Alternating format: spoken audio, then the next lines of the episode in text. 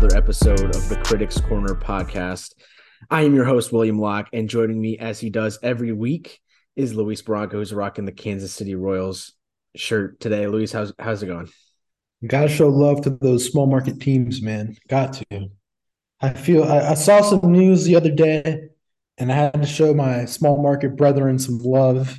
I think this is a good segue. I mean, hello, how are you doing today? Happy uh, Tuesday.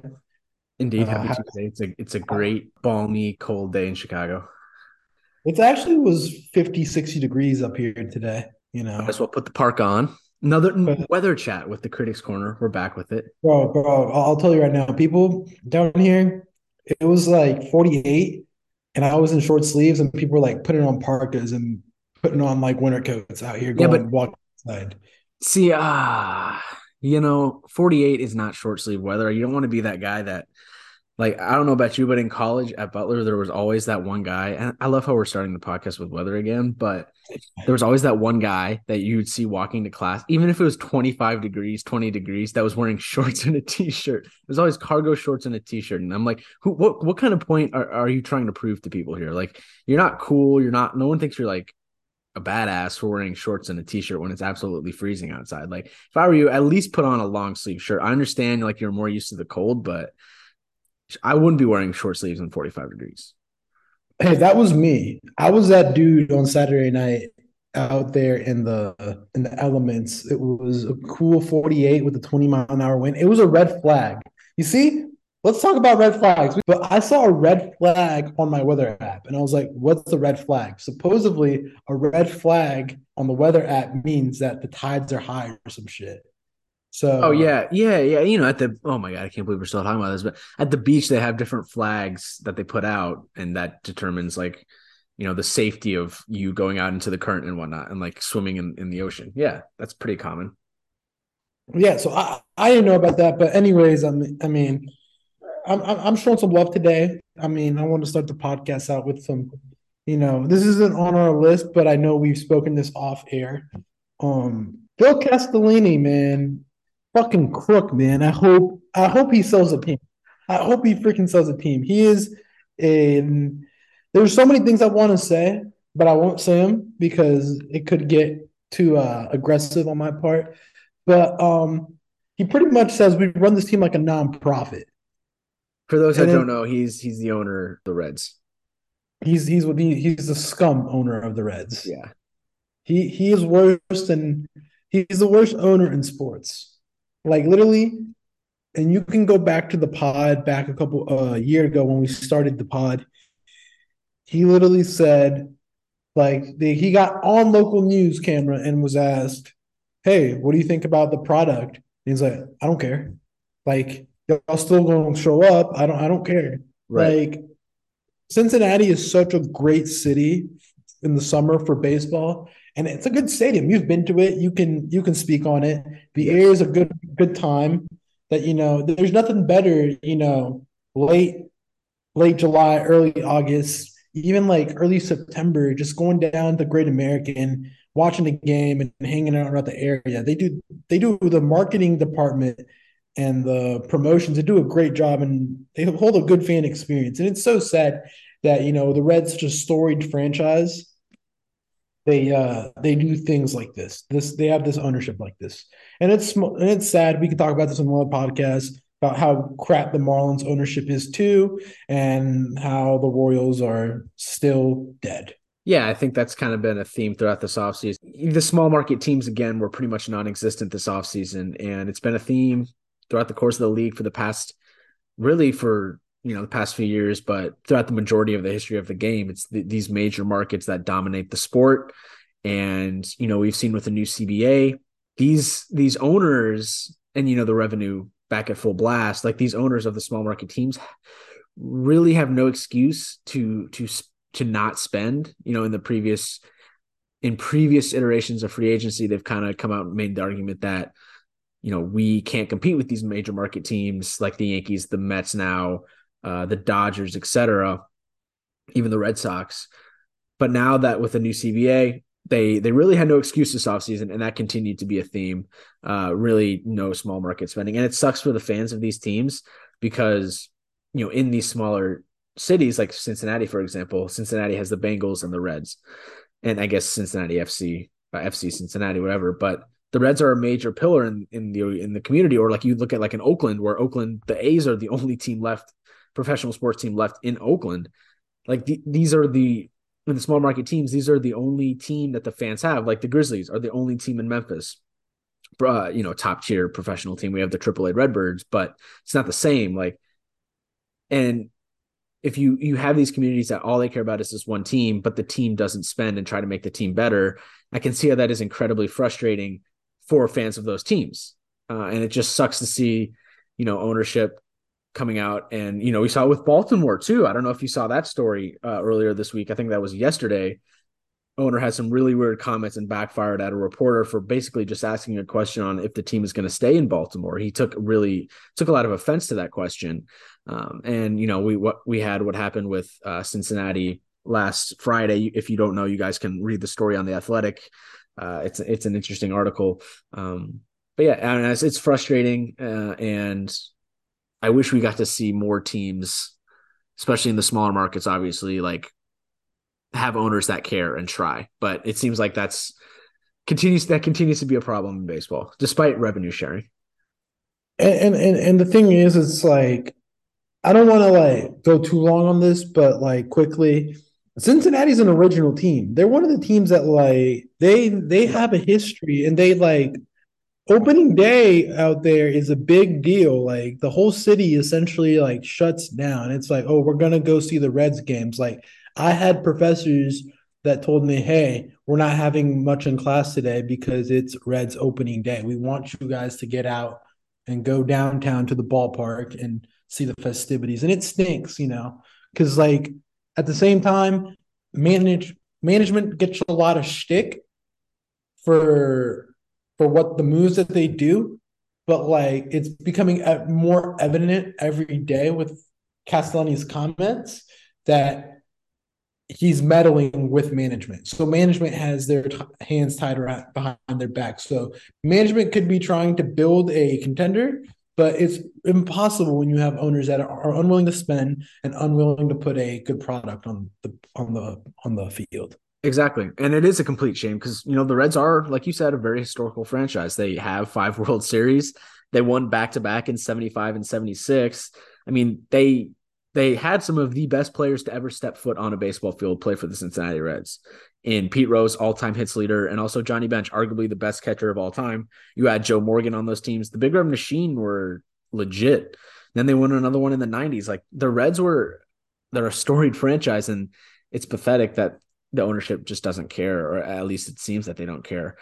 That they also had Ken Griffey, and it's just, you know, it's just all around sad vibes. You even know, just, even a Joey Votto he he's arguably a Hall of Famer. He's been a pillar of that franchise for the past 20 seasons. And they honestly they haven't done right by him. How many playoff games has he played total?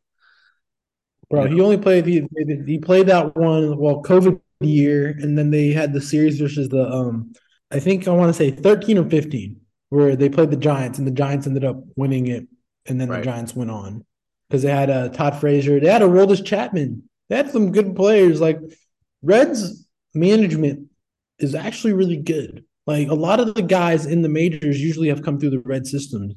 People get like Didi Gregorius was in the red system. Jeter Downs was in the red system. It was yeah. It, it, was it was the 2012 DS. They lost to the Giants because the Giants won in uh, 2012 and 2014. Also 2010. Yeah, either 2010 too. They won those three. Anyway, either way, uh, we didn't expect to begin the podcast that way, but it is definitely a relevant conversation especially for all you small market fans out there. Um, we have one that uh, definitely listens to the podcast on a consistent basis, but he's actually kind of happy with what, what his team did this offseason. Uh, nonetheless, we are here today to really break down and compartmentalize and recap the offseason that was because it really starts to feel it's starting to feel like you know the major signings and and maybe you know trades have already happened and we're starting to really gear up for spring training here in a month or so so we're going to give each of us are going to give four winners and four losers of the uh, of the offseason.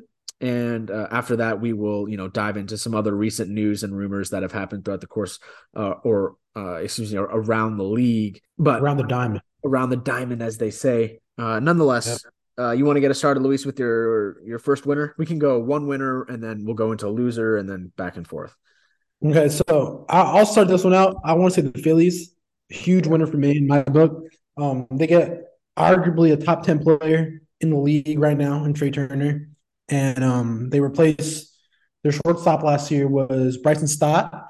Before that, it was Jean Segura, and I mean Bryson can just move over, and you know Trea Trea's an MVP candidate, and he that's what they needed. They, they needed a a leadoff bat, put some speed on the on the bases because that lineup was very power heavy with Castellanos, Schwarber. Take some pressure off those guys at the top of the lineup. I, I enjoy that move. They uh, they lost Noah Syndergaard, but they replaced him with Taijuan Walker, who I'm a big fan of. Pitched great in uh, for the Mets. Knows the division, knows the NL. So I mean that's a really good move.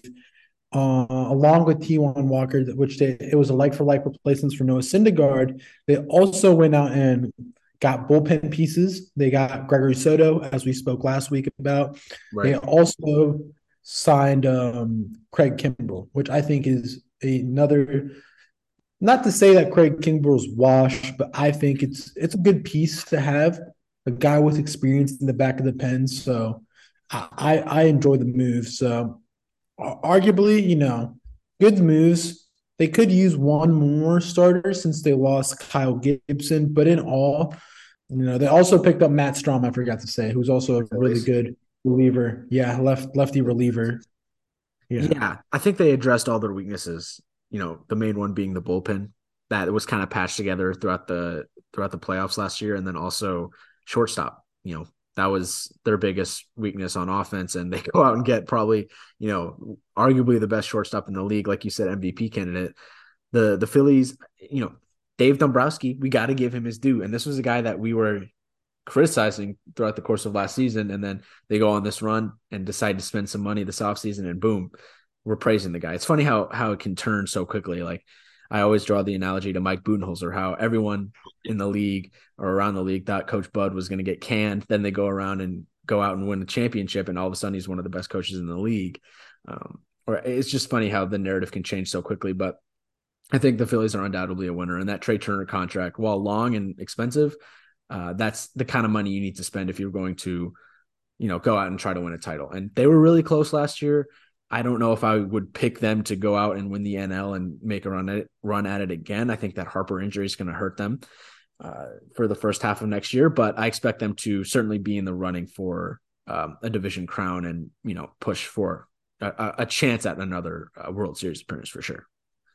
They still need one more arm and a couple death pieces, but they're right there. They're very close. So yeah, you know that's that's the only thing that I want to knock them off. They they they need one more arm that they can put in back end arm.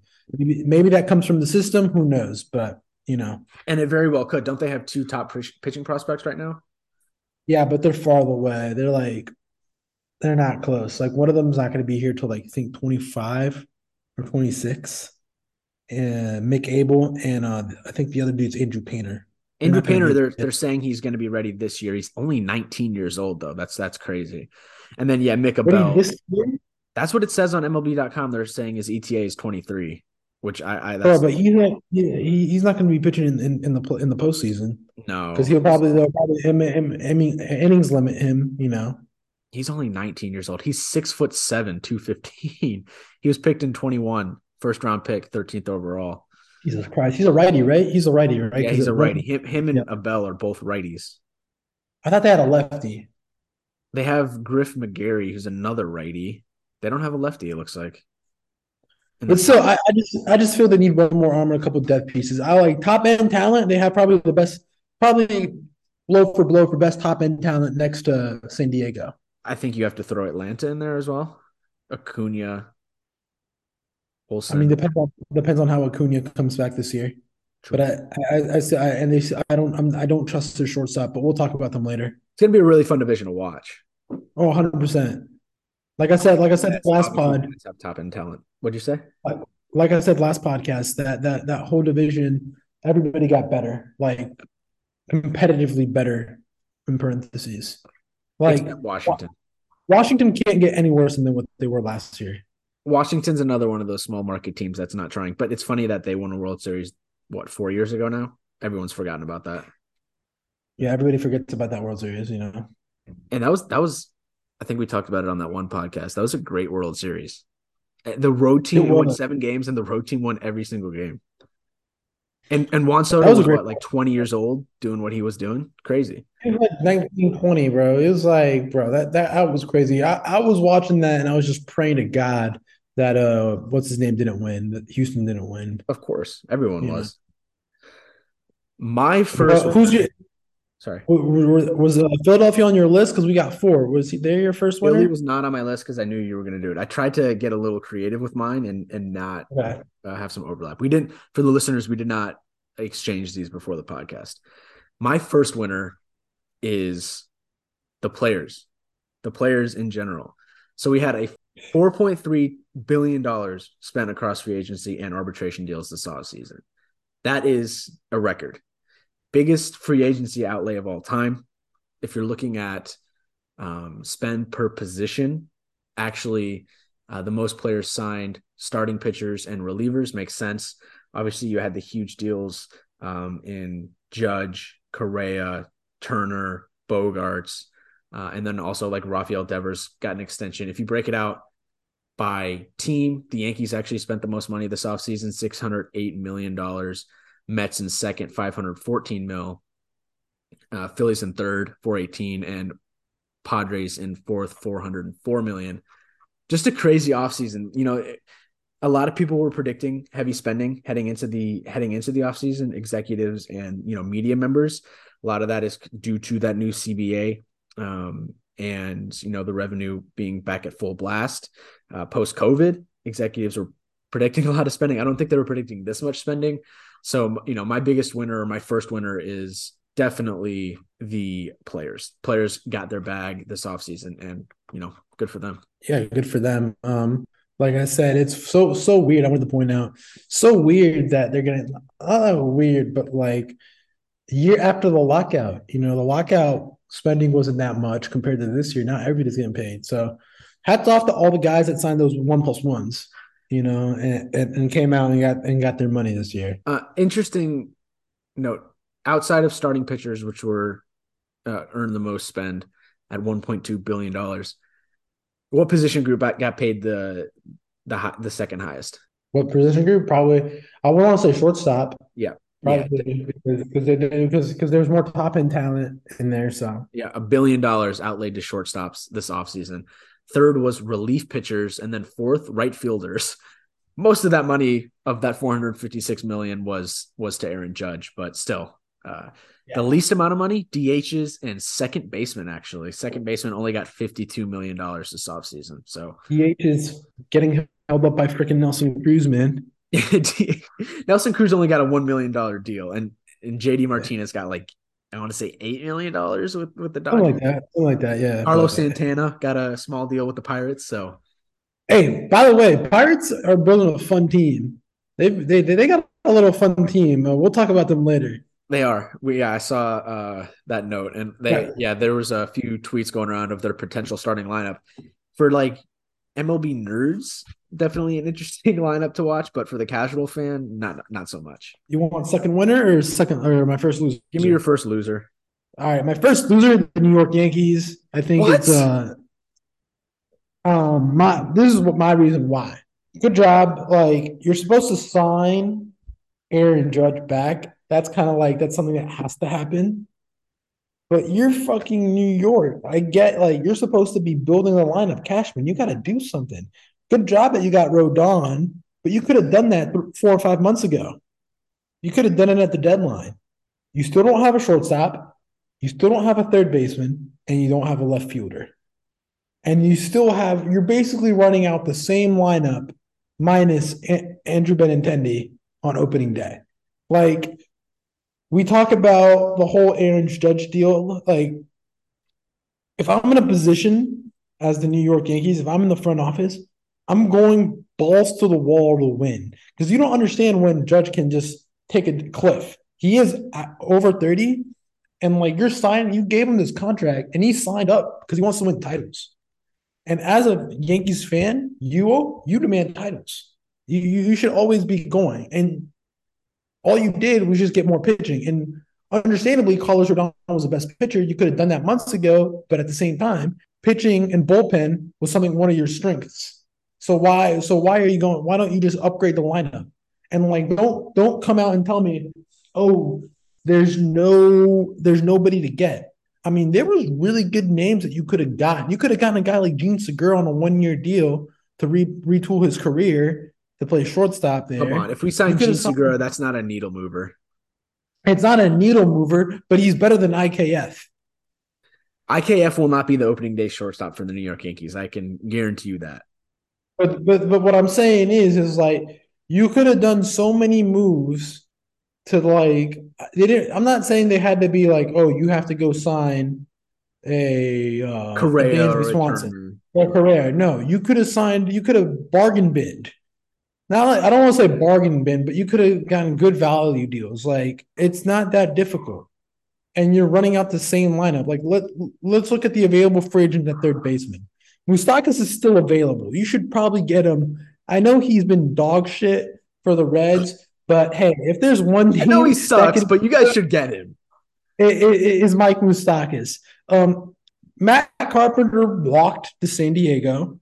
Um, Justin Turner Dude, come on. Little... come on.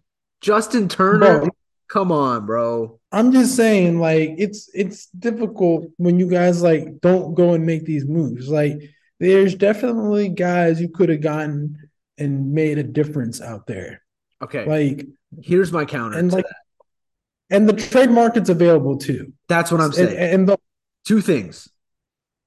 The offseason's not over. Cashman is definitely going to make some type of trade before the season starts. We saw it last year with that weird Josh Donaldson, Gio Urshela, Gary Sanchez trade, like on the on the eve of opening day. Th- there mm-hmm. a trade that is going to happen with the Yankees team. We're not running out the exact same lineup that we did last year. Second of all, we have Anthony Volpe and Oswald, Oswald Peraza. IKF is not starting IKF is not starting at shortstop next year. Can I just it's going to be Peraza to start out the year, and then we're going to see Volpe at some point in, throughout the course of next season because he is MLB ready. He will be on the team next year. I can guarantee that there's an exorbitant amount of pressure on these two guys to perform, considering we've refused to trade them. But Jasson Dominguez, not going to see him this year. Probably we might see him at the end of this year, but next year he'll be there. Like we actually have a very good farm system, and we've gone out and spent a lot of money on the key big name guys. You had to get Aaron Judge back. We did. That's a huge win. That's probably the best move of this entire offseason because Aaron Judge was the best player in the entire game last year. He could have gone to San Francisco. He could have gone to Boston if they had any, or, or actually not Boston. He could have gone to New York, the other New York team, the Mets. However, the reason that he didn't, the reason that Steve Cohen didn't pursue him is because Hal Steinbrenner petitioned for Steve Cohen to get that Mets ownership role to to to to buy the Mets. Huge win for the Yankees. Him not going to the Mets. If can you imagine if Aaron Judge went to the Mets? That would be the death of the Yankees as a franchise. We kept Aaron Judge. That's the biggest thing off season. We bring in a huge lefty arm an arguable Cy Young candidate, an absolute workhorse. He's going to eat innings. All of a sudden, our rotation is incredibly deep. I agree. The lineup is a huge weakness. We lose Benintendi. That's fine. He stunk for us. He was hurt. We have a very good farm system. A trade is going to happen. I guarantee you a trade is going to happen. It's January 17th. We have plenty of time. Two and a half months before the season starts. We're fine. No. We're still the favorites in the AL East. We're still the favorites, second favorites in the AL. We have to make a move if we want to beat Houston. I completely agree. But right now, the rotation stacked, the bullpen stacked. We re signed our main guy, and we have to go out and make one or two small moves around the edges to solidify this team as a contender, as a World Series yeah. champion contender, nonetheless. This team is good. Offseason is not done yet. Are you getting paid by uh by Steinbrenners? Are you? No, I'm not. I'm just trying to look at this as a like as a like. I agree. I'm very angry like at, at the fact that we haven't really addressed our weaknesses on offense, and I can't stand Josh Donaldson as a player. I don't want to see that guy play another game in pinstripes, but I still think we are. We're not done. That's my main thing. Is we're not done. I'll believe it when I see it. Okay, fair. I'm just saying, I'm just saying, you guys are making Peraza, Dominguez, and Volpe the new Clint Frazier, and Miguel Andujar. I mean, I yeah, fair, but you know, Volpe, dude hit 21 bombs in AAA last year, so 50 stolen bases too. By the way, 50 stolen bases in AAA. We'll see what happens. We'll see what happens. Um, first loser faith. for you. Yeah, my first loser, uh, San Francisco Giants. I think you would agree with that. Actually, they're on my list as well. Okay. So this is a good thing. We're, we're, we're in agreement. We're, we're in agreement on the Giants. Uh, they missed out on all their top guys. Obviously, you know, they missed out on Aaron Judge, who it was reported that they signed by Jon Heyman. You know, signed Correa, lost him to, you know, a disagreement in the physical, lost out on other guys like, you know, Swanson, Senga, Nimmo, and they were left with, you know, weird short deals with Michael Conforto, Mitch Haniger, Ross Stripling, Sean Manaea. They signed Taylor Rogers, who was coming off a down year, the reliever, to a $33 million guaranteed deal. And my biggest question with them and with, you know, this is a, a reoccurring theme on this podcast is what is the vision here? Like, who are you building around in San Francisco? Who's their star guy? You know, they lost Buster Posey to retirement a couple years ago, and it just ever since then it feels like the franchise is rudderless. There's no vision, there's no cornerstone, and they're just signing these random, you know, veterans to short deals with too much guaranteed money, in my opinion, without a guy.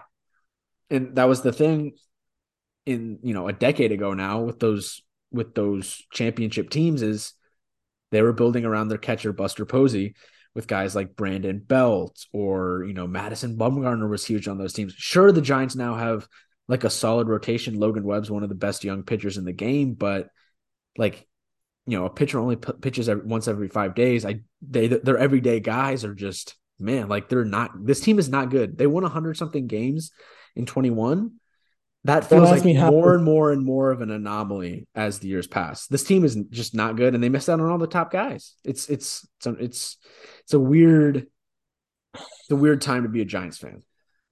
I just I just don't understand. Like I, I agree with everything. It's just like when they won 101, I looked at the guys they were doing it with, and I'm like, this is such a flash fan year that they did it with, mm-hmm. and now it's kind of like, what are you doing? Because like positionally at the backstop, you got Bart and Gary Sanchez, two dudes trying to make it. And that's really hard to sad to say because Bart was a top prospect and Sanchez was also, you know, a top prospect. Then their outfield is so big and they're going to be running Conforto, Joc, and Haniger. Like three linebackers out and, there. And Yastrzemski. And oh, and Yastrzemski, yeah, so four. So it's kind of like – and then the infield, they lost Belt and Longoria. So who so, else? Yeah. LaMonte Wade at first, Thairo Estrada at second, Brandon Crawford still playing at short, and Wilmer Flores at third base. Still, I mean, that's that's not good. That's not good.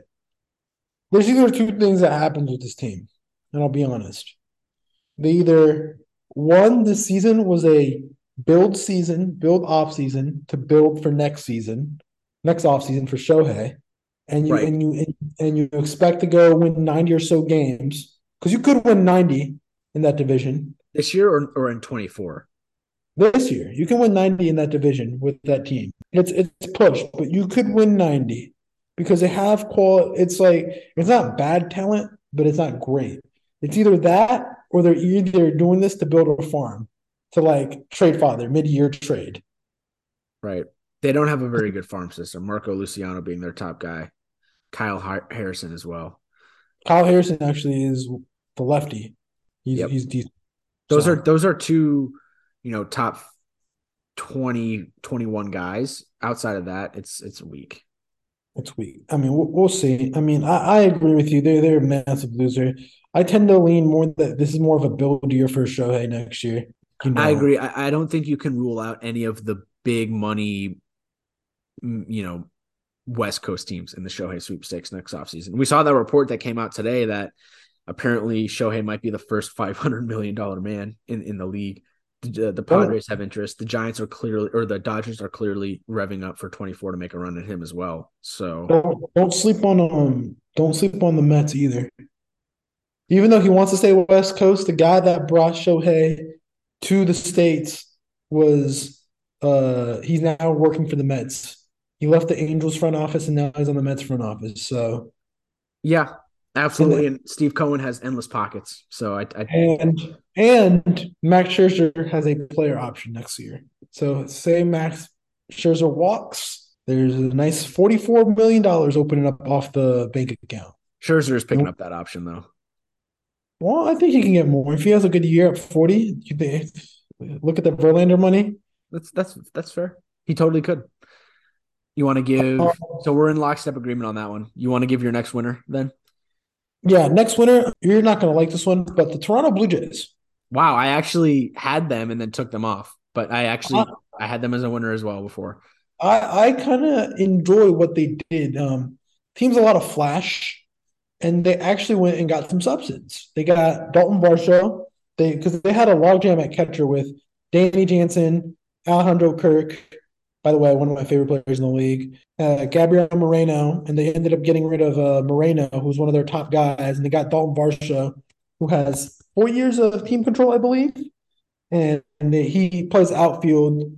So essentially, Varsho for Lourdes Gurriel, really good defender, they also got rid of Teoscar, but they got Kevin Kiermaier, who's also a really good defender, runs the bases well. They're getting good baseball players. They're getting and they're getting guys that that do the little things, and that's and that's what the team needed. They didn't have guys that did that because you got George Springer, you got Vladdy, you got Bo Cavan Biggio, Matt Chapman. You got a lot of like names and players, but you don't have guys that like do the little things. Like Kevin Kiermaier you can t- talk all about the stuff he did in Tampa because the dude, an elite defender, and he can run. Dalton Varsho, we both agreed, is one of the most underrated players in all of baseball. And it's just a travesty that he was playing in, in Arizona. He can play the backstop and he can play the outfield. Extremely versatile. And Extremely versatile. You hit the nail on the head, though. They got they were one of the worst defensive teams in all of baseball last year, and they went out and got good quality defenders, which is exactly what they needed. They didn't make the big flashy move that generated a lot of attention on ESPN and Bleacher Report, etc. But they made those moves around the edges that really that I wanted the Yankees to make, you know, that made the team they addressed their weaknesses, made the oh. team a lot better. These are the kind of moves that can propel you from, you know, the the hot commodity, the hot team on the betting market, the sleeper team on the betting market to the team that can actually that made the moves to address their weaknesses that can actually go out and contend for a division title against the Yankees, go out and contend for a pennant. And they also went out and got that reliever from Seattle. I really like that move. That made a lot of sense. Swanson. Yeah. yeah. So and how can I and how can I forget? I forgot they they spent big too. They got Chris Bassitt right from the Mets. Yeah. So like now we're talking about a team we wondered okay, what's what like what what are you doing? You can be like we talked about this. They could be in like baseball purgatory because they're in a tough division and they didn't have much ways to you know maneuver because they're they got these contracts coming up. They get Brandon Belt, a first baseman, true professional, locker room guy. They get Chris Bassitt, who now it's Chris Bassitt, Jose Berrios, Kevin Gausman. They got Kikuchi, and Alek Manoah. And they got Hyunjin Ryu. Yep. Yep. So we're talking about a team now, and they got Mitch White. We're talking about a team that's now deep in the rotation and picked up good quality ball players. They could be missing one or two, one more outfielder or one more bat, but hey, you have the ingredients. It's not like oh, I'm trying to make a cookie without flour. They have the flour, they got the chocolate chips. It's now now all about getting the sugar and putting the oven on to the right temperature. And and they have their MVP candidate in Vlad Guerrero as well. And I, I think we we can both agree that there's no way Jose Berrios is going to be as bad as he was last season. I, I really think that was a was an anomaly for him, and I expect him to. I mean, I mean, I mean that that that breaking ball had no his mechanics are so off. They they tried they tried so many things. One start, they tried him. They were getting on on the black. Then he was getting off the black. It was it was tough. but uh, yeah, and I, I I expect him to be back next season. So I'm as a Yankee fan, I'm worried about the Blue Jays in the division. I think they're they're a legitimate threat to to to push us all 162, and we all know that's a tough place to play. And you know they're having some renovations to the stadium as well, so it'll be a little bit more enjoyable to watch games there on TV. That's a that's a stadium. That's a stadium I want to go to. That seems like an, an, a very good environment. Yeah, uh, absolutely. The the air horn that they blast after every home run drives me crazy as a Yankee fan.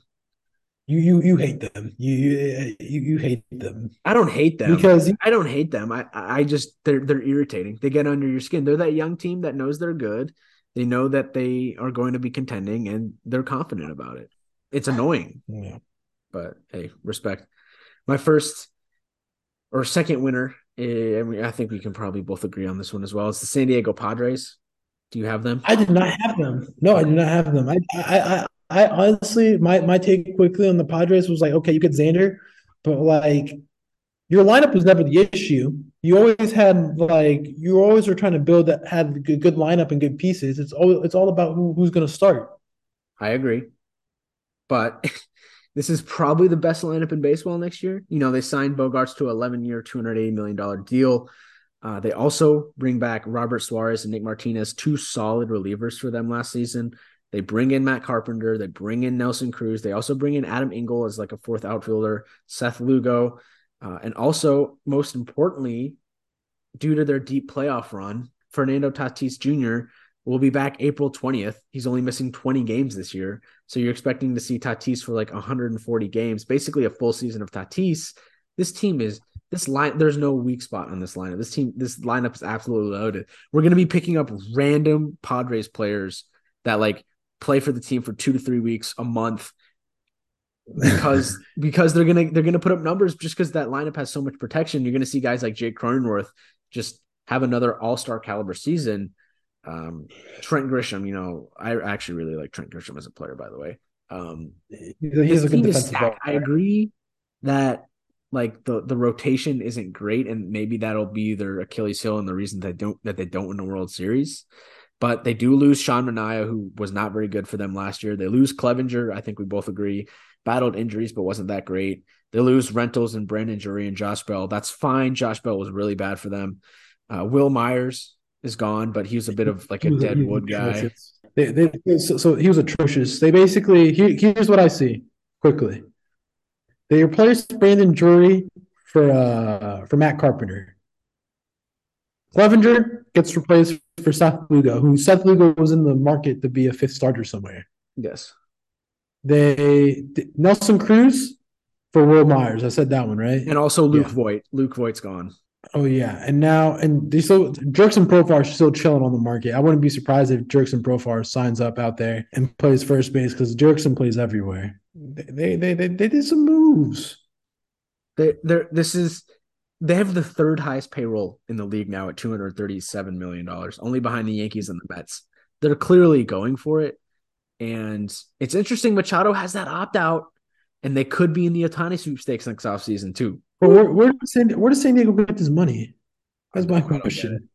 Juan Soto to a twenty-three uh, million dollar arbitration deal this past week. That's a lot of money for one season, but they, they they're gonna have to, pay, they're gonna have to pay Soto or Ohtani. They're gonna have to make a decision. I think Machado takes that opt out, which is a genius opt out on his part, considering how well he's been playing. Um, but I this team's stacked, and I think they're the favorites in the AL or in the NL West next year. MVP Machado this year? No, I think last year was probably his his big resurgent year. I, I don't think uh, he's going to be an MVP candidate again. If, if you had to pick one guy from San Diego, I think my money would be on Soto to have a, a strong bounce back year in his first full season in San Diego.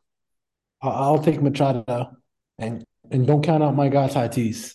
I'm on the Tatis wagon, so I I expect it's gonna be that's that's one thing that another thing that could hurt them is that weird locker room dynamic with Tatis this year. How, does he come back? Does he gel in that locker room, or, or is the way he handled that suspension gonna hurt that that clubhouse? And do they eventually trade him? That's that's a huge contract to trade, but nothing's out of the the realm of possibilities right now with Tatis. So that that is arguably one of the biggest, if not the biggest storyline heading into this year is what happens with Tatis. And it's not getting talked about because you know the thing about Tatis is it's such a big contract. Nobody knows how he's going to look like post because wrist injuries. Nobody talks about it. Like you know how in basketball and in football and soccer we talk about knee injuries, ACLs, Achilles. Those are kind of like the big injuries. In baseball, those injuries are like your wrist injuries, your wrists and your hands, like wrist, elbow, shoulder, upper body yeah. joints. Yeah, mainly wrist and shoulder, but for batters, it's the wrists. And we've seen guys like Benintendi who had the hamate injury don't, don't come back as straight, and people who have had that injury have had difficulties. And so, especially for a guy like Tatis, who is man, he's he's a wicked wi- wizard. We're just gonna have to see. And he he was. It's so interesting because he was the the rising star, the the guy that MLB was pushing as, you know, their lead guy, and had a bit of a an early downfall with the PED suspension and the injury, like an early like valley in his career. How does he rebound from that? And I think this season is a very huge season for him. And he can easily, you know, recreate his image in in the league and with with the clubhouse, most importantly for him directly, right away this offseason in spring training. Come in, set the tone. I'm back. I'm I'm I, I admitted my wrongs. I'm ready to be a professional about this. I'm ready to be an adult about this. I'm not stepping foot on a motorcycle again. And I'm ready to come here and do whatever it takes to win games. It's simple. You know, bite the nail in the head or whatever the heck the phrase is from day one in spring training and get down and get to work. And I think he has every opportunity to do so. I'll be really curious to see how he handles it in February when he reports to camp. But I expect a lot from this Padres team this year. I really do. So I'm excited to watch them. Who's your All next right. loser? Um, the Red Sox. Just yeah, I have the Red Sox as well. Yeah, what are they, what are they doing? They just basically signed a bunch of dudes for like trade fodder. Like I have no idea what they're doing. We talked about the institutional mismanagement with uh Devers and the Trevor Story injury. Like, what are they doing? They're trying to build, I think, a 2016 like playoff team roster with Justin Turner, Corey Kluber, Kenley Jansen. Like, bro, it's 2023, man. Like, get a grip, bro. Like, like I have no idea what they're doing. Their farm stinks. Chaim Bloom smells and reeks out here in Miami. Um, I honestly don't know what to expect from this team. Like, yeah, they have a bunch of veterans, but what are they? What, what are they doing? Like, obviously they they salvaged the offseason a little bit by getting that Devers extension done. I we talked about them a lot last week, so I don't think we have to go into too much detail about the Red Sox, but yeah, it, it's it's, uh, it's tough if you're a Red Sox fan right now, and you know you have FSG looking to sell Liverpool this uh, you know pretty soon here. I think that that ownership group is fully focused on getting that Las Vegas team in the NBA. Yeah, they they they're trying to get the money. Yeah, they're cutting costs elsewhere. I mean, they we do have to say they they brought in Kenley Jansen, Joely Rodriguez, Chris Martin to like improve the bullpen. So if anything, they had one of the worst bullpens in, in MLB last year. Their bullpen will be better this year. That I think that's that's. Have you seen Kenley Jansen pitch recently? It's an upgrade from what Matt Barnes. Come on, it's an oh. upgrade for Matt Barnes. They're gonna their bullpen will be better. The Justin Turner signing makes no sense to me. I think that guy was walking out of the league. The, the Dodgers were happy to get rid of him. Corey Kluber, another guy, washed like respectfully. Great, great pitcher in his day, but he's past his prime. He's he was a Cy Young guy, but not not anymore. It's 2023. And also the, the Trevor Story injury is just killing them. So just ugh, ugh, it reeks in Boston right now. Um, and obviously losing Bogaerts to San Diego when they had every opportunity to extend the guy and they let him fall through the cracks. It's embarrassing. And you know what's you know what the funny thing is? They're going to control the trade market when we get to July. In July, we're going to be talking about where Kike Hernandez goes, where a bat like Alex Verdugo can go. There will be controlling the whole trade market, holding it's, the whole market. Yeah, it's funny that Verdugo was like the main piece of that Mookie Betts trade. Also Jeter Downs, but he got DFA. So really, that Mookie Betts trade was a David Price and Mookie Betts salary dump for for Boston. And then they got Chris Sale too. So we'll see what he looks like. I mean, yeah. Yeah, I mean, um, you want to go with your, your winner? Yeah, since we both had that loser, I'll give my next winner. This one might surprise you, and my next two might surprise you. I kind of went off the beaten track, My next winner is the Chicago Cubs. You see, I had the Cubs as a mystery. Like I don't know. My my opinion is I don't know if to put them as a loser, and I don't know to put them as a winner. So I'm kind of like I'm gonna wait and see with them. That's fair. I, yeah. I think this will play out through, throughout the course of the regular season, but the Dansby Swanson move was, while we talked about it, I don't like it long term for them. I do like it for them for the next two to three seasons. It'll be interesting to see how that bat plays out. But for for what it for what he is now, he's a great defensive and uh, good, great defensive piece and a great bat. Cody Bellinger, reclamation project, got a lot of money, but I fully expect him to be better than he was at the end of his tenure in Los Angeles.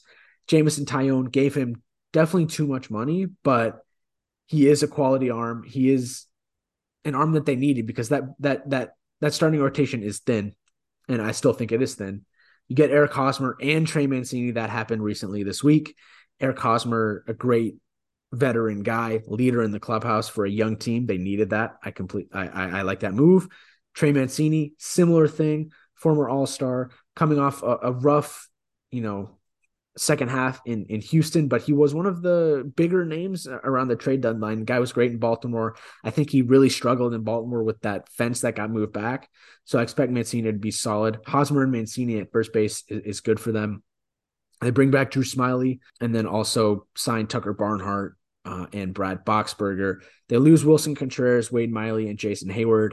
But I think we all knew Contreras was going to leave. I thought they probably should have traded the guy at the deadline. Really, no reason he should have played the last half of the season with them. But I think the Cubs undoubtedly got better and they got their key guy. They have their, you know, the guy that they're building around here. You know, last year I think they had a lot of good young players, but not like a top, top talent. And now they, you know, have that guy in Swanson. You're looking at a lineup of, you know, Nico Hoerner to lead off, Dansby Swanson, Ian Happ, Seiya Suzuki, Eric Hosmer, Trey Mancini, Cody Bellinger, Christopher Morel, and Tucker Barnhart. That's a solid starting lineup. I think that lineup is better than what Milwaukee's putting out there right now. So I think the Cubs can absolutely, you know, contend in the NL Central. It's not a very good division. You know, you have the Pirates and the Reds, two teams that quite frankly stink and aren't trying to win games. And then you have the Brewers who we talk about year after year, no lineup, great rotation, but how much can that rotation carry you? So I think this team can contend in the Central. I really do. And again, it'll be fun to go watch some games. I, I, the one thing I want to say about them is I think you hit the nail on the head the other week where you said that they're building up the middle. And like they're a bunch of low risk moves if you think about it. Like Cody's only on a one year deal. Like the only really like big investments that they have is Taillon and Swanson. And I mean, Taillon, how old is he? I want, I want to say he's late 20s, early 30s. Taillon's 31. Yeah, I would. That's what I said. Early, early 30s. But I mean, you could move that contract. Say like this year doesn't go to plan. I mean, you immediately can trade Ian Happ and restore your farm system. You can trade um, Bellinger for a rental as well as he if he can show some signs of life, and then Marcus Marcus Stroman also.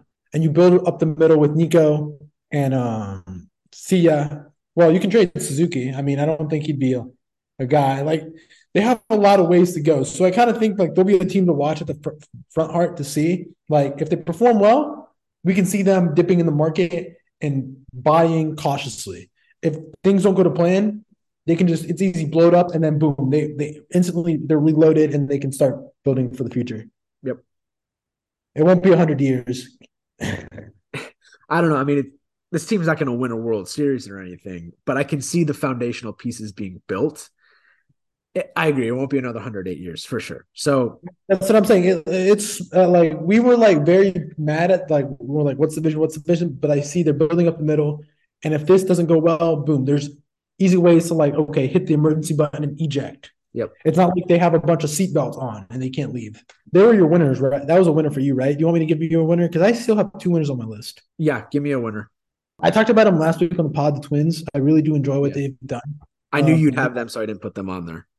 Like I, I liked what they did. I mean, they'll be a fun team to watch. Talked about them like Correa, Gallo. Gallo's going to see a real benefit from the sw- shift, and I just feel like they, they a full year of them together is going to be like of Mahle, Sonny Gray, Correa, Joey Gallo, Buxton, and Luis Arraez. They'll be they'll be decent. They'll they'll ease some of that Minnesota Vikings uh playoff last year. again, that division stinks. So they they have a chance to contend. They've been rumored with Pablo Lopez. That would be a that would be uh, an outstanding trade for them. The, now the rumor is that the Marlins want Luis Arraez and Max Kepler, and the Twins don't want to trade Arraez, which fair. I wouldn't want to trade him either. I'd, I'd trade Kepler and maybe like a, a Royce Lewis for him because they need an arm. No, I think they have a really good prospect. Royce Lewis, and bro. No, not no. Nobody wants uh, Royce Lewis. He's coming off a. He just came off. Yeah, um, they have a what's his name? Frick, frick, frick. I can't pronounce his name, but I know he's in the system, and I know I wanted him really bad in the in the race in the in the what you call it system. Oh, uh, Brooks Lee, the guy they picked last year. Emmanuel, they could, but no, I was thinking about a Connor, different pitcher. Connor Prielipp. No, no, no, no, no. He, I just looked him up. He's in the he's in the Cardinal system. Yeah, but um, I thought he was. I thought he was, but I, I, I Jordan Graf, Graceffo. No, but it, it, doesn't matter. What I mean, I, they'll be a fun team. Division stakes. I think they could do a lot of damage with the Tigers, the Royals, even the White Sox. Like the White Sox need major bounce back years from essentially every single player on their team. Yep. That's and unfortunately, that's and unfortunately, they've already started on the bad note. And um, uh, thoughts and prayers to Liam Hendriks, who has been diagnosed yes. with cancer. Yeah, that sucks for him. We're obviously sending our thoughts. Hope that he can bounce back and you know beat that and uh, eventually get back on the ball field. Um, he's a key piece for them perennial all star, one of the best relievers in the game. So uh, definitely want to see him back and fully healthy for the you know as soon as possible. So uh, my next loser, the L.A. Dodgers. You might disagree with this one. I disagree but, with this one. But my main thing is you replace Trea Turner with Miguel Rojas. You add Noah Syndergaard and JD Martinez to one year deals. That's fine. Reclamation projects, whatever. You lose Cody Bellinger, that's fine, but you lose Tyler Anderson and Andrew Heaney, two key lefty arms in that rotation. You lose Joey Gallo and Justin Turner, that's fine, but you don't get any of the big name guys. I don't know if they were really in on any of the big name guys, and maybe that's telling it in and of itself. But this is definitely a play the kids year for them. They're gonna play a lot of their top prospects. They had a really good farm system. Now that they've graduated a lot of guys that are going to no, have. No, no, no, no, no, oh, wait, wait, wait. They still have. And they guys. still have a lot of guys coming up. I know. So you have a Diego Cartaya, a Bobby Miller, a Miguel Vargas, a Michael Busch, even a Ryan Pepiot that went to Butler. Shout out to him. They have a lot of young guys that are going to have to step up and fill the void this year. And it's a bit of a stopgap year when they're going to make a huge, huge, huge run at Shohei Ohtani next offseason. That is going to be quite the sweepstakes. Do we see Ohtani go cross town from the Angels to the Dodgers. Remains to be seen. That's still a year away. Heading into this year, I feel like the Dodgers got worse. And I feel like the Padres, like I said earlier, are the favorites in that division. I don't expect the Dodgers to really contend for a World Series this year. And that just doesn't feel right. It feels like one of those teams like the Yankees that should contend for a World Series every single year. I am very excited to watch their young talent develop, though, because they have all these top prospects. They have one of the best farms in baseball. And you know, like I said, they graduated a lot of guys and they still have a lot of top talent in that farm. They'll be a lot of fun to watch. And it's a bit of a change of pace in, in, in LA because we've had, you know, the Justin Turners and the Cody Bellingers be pinnacles of that or, or cornerstones of that team for so long.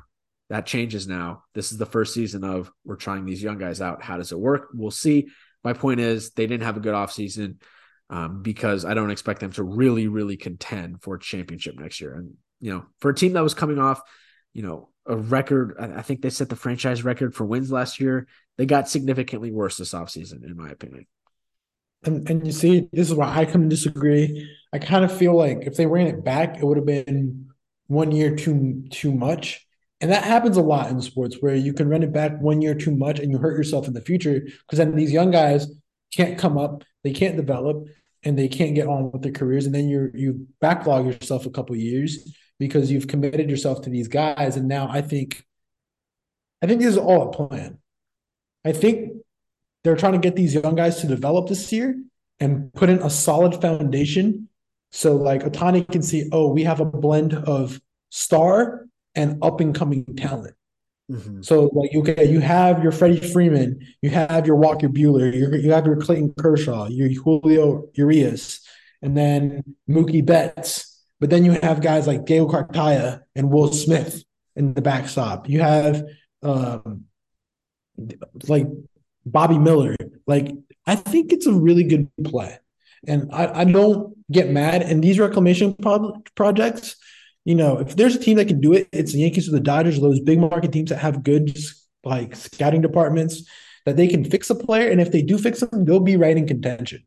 And they'll show like, look, we can build a proper stable franchise. We can get good blend of young players like Gavin Lux, Michael Busch, Gael Cartaya, Andy Pages, Bobby Miller, and then have the star power to then boom build a good team.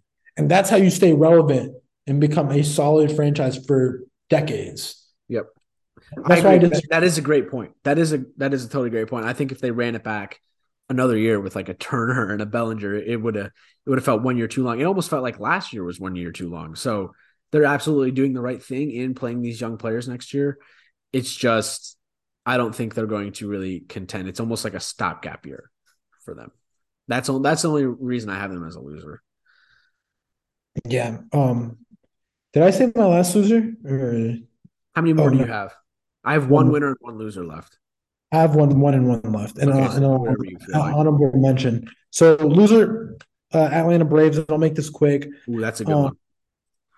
I did not like their offseason. Yes, they got Joe. I, I understand why letting Kenley walk, but they've completely gutted the farm by all their moves by getting Sean Murphy, who is kind of like, okay, you already have Travis d'Arnaud and Wilson Contreras. Why do you need another catcher? A. Then left field is still an issue for them. I think left field is a big issue for a lot of teams, but you know they still have Marcell Ozuna out there, and they have no. They have Eddie Rosario, big gap out there on left. You let Dansby walk, and you're expecting a guy, a rookie, and yeah, he's still a rookie, and Vaughn Grissom to take over. Yes, he played well, but like the sample size is small. Can he do it for 162? And those are big shoes to fill. Those are big shoes to fill. And I don't enjoy that move. Like they should have gotten like Miguel Rojas from the Marlins would have been great. A little stopgap would have taught him. You know, we know that Miguel Rojas is a good locker room guy here in Miami, been regarded as leader out here. Boom, put him there in Atlanta teach Vaughn Grissom, and boom, he walks. You trade him, and boom. Yep. I, I, I just don't understand it. Yeah, I agree. Weird, weird year for them. Now they they still have a great collection of young talent on really team friendly deals that we keep saying. So expect them to be right there with the Mets in that division. Yeah. Uh, my well, I'll do my last loser, quick one, but just in general, the small market teams, again, we talked about it earlier on the pod. We led the pod with it actually. Like Tampa, Pittsburgh, Cleveland, Oakland didn't really do much when they had the money to do so. Just no excuse, really. And again, it sucks for the fans of these small market teams. So, yeah, that's not much else to it, but just disappointing to see for for all those fans out there that you know, spend their hard earned money to, to watch these teams that don't really try. So, you know, we're, we're starting to see, especially like in Oakland, fans kind of retaliate and just say straight up, we're not going to go watch the team play. Um, and I hope that doesn't re- result in the team moving cities um, for some of these teams, but for for a lot of them, that's part of the part of you know the reality is Oakland might be moving uh, here to Las Vegas pretty soon. So um, we'll see, but small market teams losers. More, more, more so, small market owners losers. You have billions and billions of dollars. You can afford these players. Yeah, sad. Not much to add to that. Um, let's end, let's end on a high note though. Last couple winners here. Uh, honorable mention, Angels. I enjoy that they're getting MLBers.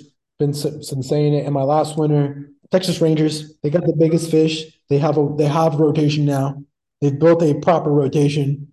So, you know, they're going to be competitive. You get the best pitcher in baseball, in my opinion, when healthy. So it's kind of like okay, when healthy, it's not a debate. Yeah, it's not a debate. Like you, you, you got to give them props for building a rotation. Now it's about you know having those young guys develop and having those bats to supply deGrom and the guys they picked up. So I mean, hats off. They'll be they'll be a good team. They made the West interesting. Yeah, they they made the West somewhat interesting. I I, I still expect Houston to win the division, but Texas will maybe be in there for a wild card spot. I think this team could actually make the to absolutely make the playoffs if mm-hmm. deGrom stays healthy. Uh, they got Jung, rookie of the year candidate, so it'll be exciting to watch mm-hmm. him at least. Reason to tune into Rangers games for sure. Now, my last winner, bit of a surprise, off the beaten path for sure. It's the Arizona Diamondbacks. I really liked what this team did. Obviously, they had that big trade with Toronto to start out the offseason, getting Gabriel Moreno, a top 10 prospect, a big league ready catcher. He played 30 something games in, in, in the big leagues last year. They also got uh, Gurriel Jr. from Toronto in that deal. I like him um, at, at, first base for them. But the, the main reason that they're they're a winner for me is their farm system is absolutely stacked. They have Corbin yeah. Carroll. They have a top two farm system. Corbin Carroll, MLB ready. He'll be out there this year. Uh, obviously, Alek Thomas, who played all of last year, but he's still super young. He's like 21 years old, top prospect for them. Drew Jones, they just drafted last year. We're not going to see him for a while, but he's he's going to be a stud. Jordan Lawlar, Brandon Pfaadt, Blake Walston. This team is all of a sudden they have an extremely bright future, and it's all because they've been so bad for so long that they've continually had top draft drop, top draft picks. Um, they also bring in, and I I actually hated on the move a little bit uh, earlier on, on a pod this year, but Evan Longoria, you made the good point. Very good veteran piece, a guy that's won, um, been in the league for quite a long time.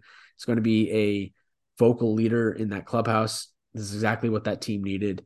Um, very young team, so uh, you know, great move for them. They lose Dalton Varsho, but I think that's fine. He he's a low average, a lot of home run guy, very versatile, which I think we both like him. But I think if I were to pick one guy on that roster to part with, it would be him. Just don't think he fits their timeline. And then also a sneaky move, they bring in Kyle Lewis, a trade that happened yep. in November with with the Mariners.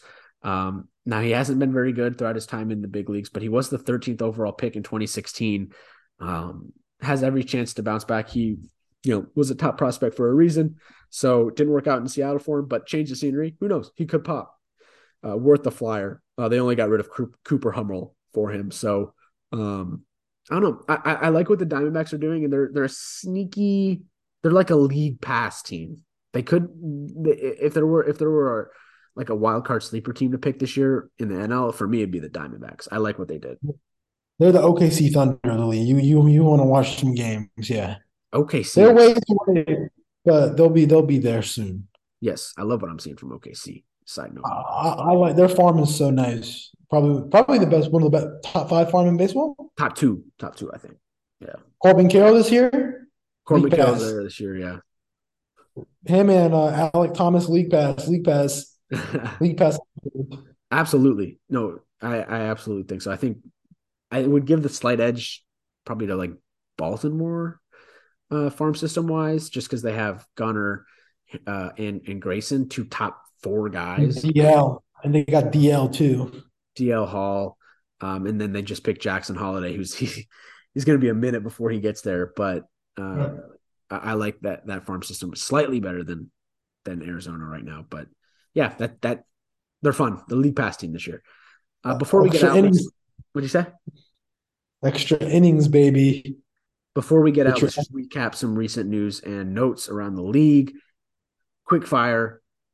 Andrew McCutchen to the Pirates, one year, five million, uh, returns to the the team that he started his career with, won an MVP there.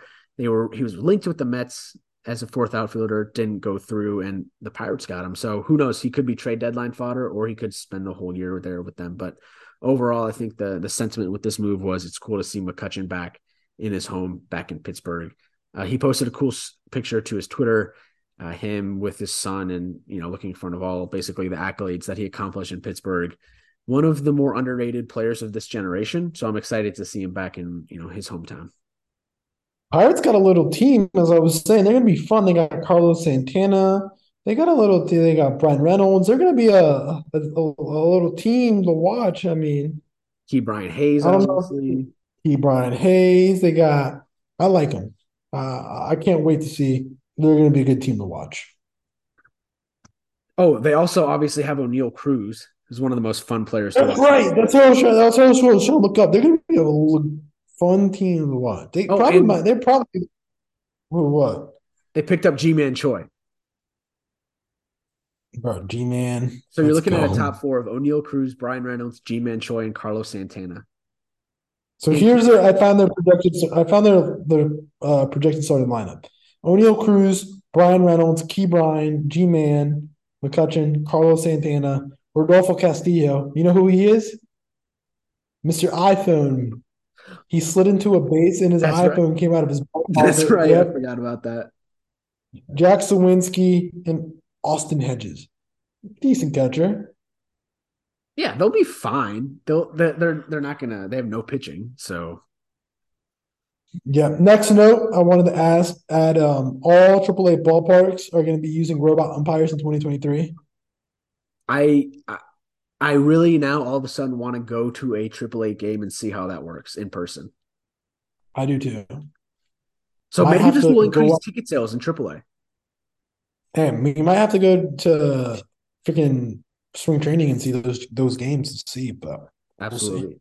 I mean, we're my main thing there is we're going to see robot umps in 2024. We're already seeing the pitch clock this year. We'll see robot umps. Uh, fortunately, unfortunately, whatever side of the fence you sit on that debate, it's going to happen whether you like it or not. And this is just AAA because AAA is, you know, it's right there. They usually don't try things like that drastic in AAA. That's basically big league ball. Or not basically big league ball. That's as close as you get to big league ball without being big league ball. So uh, it, it's close. It's happening whether you like it or not. Yeah, that's very close. Next note um, we'll go a little quicker. Trey Mancini, two years with an opt out in 2023. Will platoon Eric Hosmer. We already talked about that in my thing. Yeah. Uh, Chris Paddack extended in Minnesota, underway his second TJ. Pitched really well in San Diego, three year extension for 12 mil. Risky, yeah, but I mean, they know his body pause, so I think they'll be all right with it. Yeah, it's so it could screw them $12 million for what could be a AAA pitcher if he doesn't come off his second Tommy John well. But like you said, they know his body. The Twins are taking a lot of risk on, you know, potential injury guys uh, in Correa, Buxton, and Paddack. Um, but I guess when you're a team like that, you kind of have to. So uh, don't necessarily mind this. I don't think we're really going to see him much this year anyway. Um, so it's more of a 2024 signing, but this team needs arms and he, he, he was once one one of the more bright young pitchers in the entire league. Unfortunately, he, he kind of fell off from that, but uh, maybe he can you know regain that form in Minnesota at the end of this year or in 2024. So we'll see what happens. Uh, don't mind it, but it, it is risky for what for what it's worth. Shout out to ownership out there for actually making a an effort to win. Yeah, exactly. At least they're trying. That's all you can ask. That's all you can ask. Uh, next move, Max Fried head to arbitration, filed at 15 for Fried's side. Braves are at 13 and a half. Fried will be a free agent in 2024. Will be interesting if Atlanta's accountant can cook the books for Fried. It's it, it feels like Max Fried wants the bag. Did 100%. you see that video? Did you see that video of oh, I can't remember who it was. Oh, it was Matt Olson talking on a podcast. He was saying the reason that so many of these team friendly deals are signed or like these guys signed such team friendly deals with Atlanta is because that the team really takes care of them like their state of the art the the locker room all their like the day to day they make life very easy for the players they're treated extremely well I don't know if you saw that, but if you look up Matt Olson on on Twitter, I'm sure the video will pop up. Interesting. I can't like exactly delve into everything that he uh, said, but he had some good, interesting points. I don't know. I, I don't know if I'm gonna agree with that because dudes are signing without playing a single ball game for them. These contracts, Matt Olson. I guess when you come from a very crappy run organization like Oakland, no disrespect to Oakland, uh, I think going to Atlanta is like literally going from from from the um it's literally going from Red Roof Inn all the way to Ritz Carlton. You know. Yeah, that's that is true. That is true. That's a good point. I think it's. I think. I think given the guys McDonald's fresh and ready tastes good out there. I, I on Fried, I think it's interesting because it feels like he's the first guy that is really going to ask for the bag, like the full money that he's actually worth. And I don't know if the Braves are going to pay it. Pay the man. He could be one hell of a trade piece for for them, though. Very, and he's a lefty as well. Yeah. So, uh, next move that we see happening is uh, Frankie Montas is out for at least a month with injury. I mean, it's not a big. It is a big deal because yeah, but he always gets hurt, and the Yankees have you know death with Clarke Schmidt and Domingo Germán to fill the fifth slot. It's the fifth slot, guys. People are throwing a fit, but it's the fifth starting spot. It's not like Carlos Rodon's getting shut down for two months. You know, it's the fifth starter. Yeah, it's just concerning that it's that same shoulder inflammation that he's battled like most of his career. And he was like an all-star caliber pitcher when we, you know, kind of traded for him at the deadline. You you would like to see him replicate that, even if he's the fifth guy. Uh, for Oakland. I know he's for Oakland, whatever, man. He was he was great. He finished like third in Cy Young voting one year. Like the guy's a really good pitcher. So I I hope he can get healthy and get in that rotation and get you know twenty something starts this year for us. Um, but it's not the way you want to start the season, that's for sure on the IL. So yeah, Schmidt and Germán are solid. It's a great opportunity for Schmidt for a, you know a guy that has been pushed to the bullpen as a, a long reliever, but really is a starting pitcher when we drafted him and when he came up through the minors. So I hope he takes it uh, takes the bull by the horn, bulls, bull, whatever, by the horn, and uh, does well. Yeah. Uh, next move, Cardinals and Marlins had initial discussions on Pablo Lopez. Cardinals need to like get a top need a top arm. I don't think this is the move for them. I don't think Pablo Lopez. He's good, but he's not a needle mover. They mm. need to go get a a legit number one piece. well, they could have done that in free agency, and they didn't. They're probably gonna go get Sean Bieber, Shane Bieber at this at this rate. That'd be a great move for them. But I think or Trevor Bauer. But I don't think Trevor Bauer will be accepted by that fan base. No. Too many fans. Marlins have interest in Aroldis Chapman and Yuli Gurriel. I think the Marlins are just trying to build a Hispanic 40 and over team right now. I mean, an older. Chapman was in Miami when he was expected to be at Yankees practice, and that was the reason he missed the postseason roster. So clearly, the guy loves Miami. So might as well, might as well sign there. Uh, I mean, he battled like no state, no state income tax. Maybe. Chapman, he battled injuries, and maybe he can revitalize his career as a mid reliever in Miami. I don't see him as a high leverage closer, but he can. In Miami, he he would definitely be um, given an opportunity without any pressure, you know, pressure in New York to, to rebound and revitalize career. That's all I'll say. You'd probably be closing twice a week, to be honest, yeah. at best. So, I mean, just get ready for the deadline, but buddy. Yeah. Um, Padres signed a 16 year old catcher, 5.6 million, because we forgot one of the big dates this week. Last week it was International Signing Day for you know, for prospects. Padres got a five a catcher, 16 year old catcher for 5.6 million. National signed Juan Soto's brother, younger brother of Ethan Salas, the guy who signed for the Padres for 5.6 million, is the Marlins number five prospects. Yep. Soto's brother Elian is 17 years old, a left-handed hitter. And Vlad Guerrero's son, Pablo Guerrero, signed to Texas. Yes, those were the main highlights of international signing period. The I don't really have many takes except if I was a writer, I would have titled my article Washington signs Soto, and then you actually have to click the article and realize that it was not Juan Soto, it was his 17 year old brother. Hey, who knows? Maybe he uh, pops off. This is very similar to the Antetokounmpo brothers getting signed uh, in the NBA. Uh, they're taking a chance. Who knows? Maybe he can he can hit and he'll end up being good. But Pablo Guerrero, same thing in Texas. Who knows? I mean, Vlad and Vlad Jr. both very good, obviously, and maybe he can replicate that as well. Final note: I just wrote MLB expansion is heating up. The Athletic yeah. is dropping a, a series where they are talking about potential expansion city candidates. They started out with Nashville on Monday. Today they talked about Portland. I wonder if they're going to do one with Vegas and Charlotte. It will be interesting to see what comes out of it. Uh, the Athletic is a big player in baseball media, so if they're writing about it, they must know something. This something's coming. Yeah, I think we're going to see expansion in MLB and NBA. I think Nashville yeah. makes a lot of sense for the league. I also think Portland is a very good baseball city. I actually went to a game at their AAA stadium. Oh, it was probably like 15 years ago now, but good city.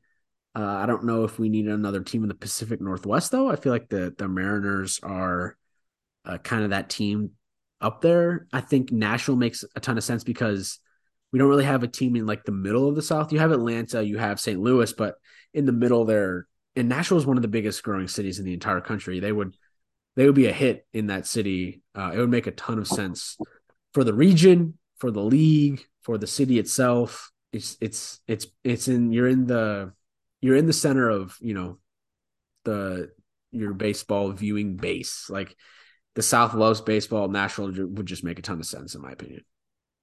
I'd like to see Charlotte. Charlotte has really good ticket sales with their AAA team. They're affiliated with uh, the White Sox, and they have a really nice park. I've actually been able to walk outside of it, and it's a very nice facility. It is. Agreed.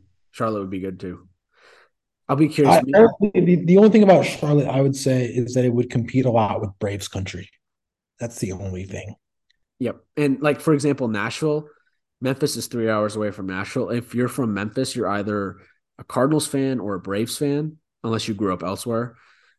And because we're kind of in the middle, if you get a Nashville team, I feel like a lot of us would start rooting for now. Although there is that Memphis Nashville. No, no, no, no, no. We are. Ne- I would never ever root for the Stars. I personally wouldn't either. I wouldn't because obviously I'm a Yankee fan. But yeah, I think, but, but if you, but if no affiliation, I would rather, I would rather root for the Marlins than for the Stars.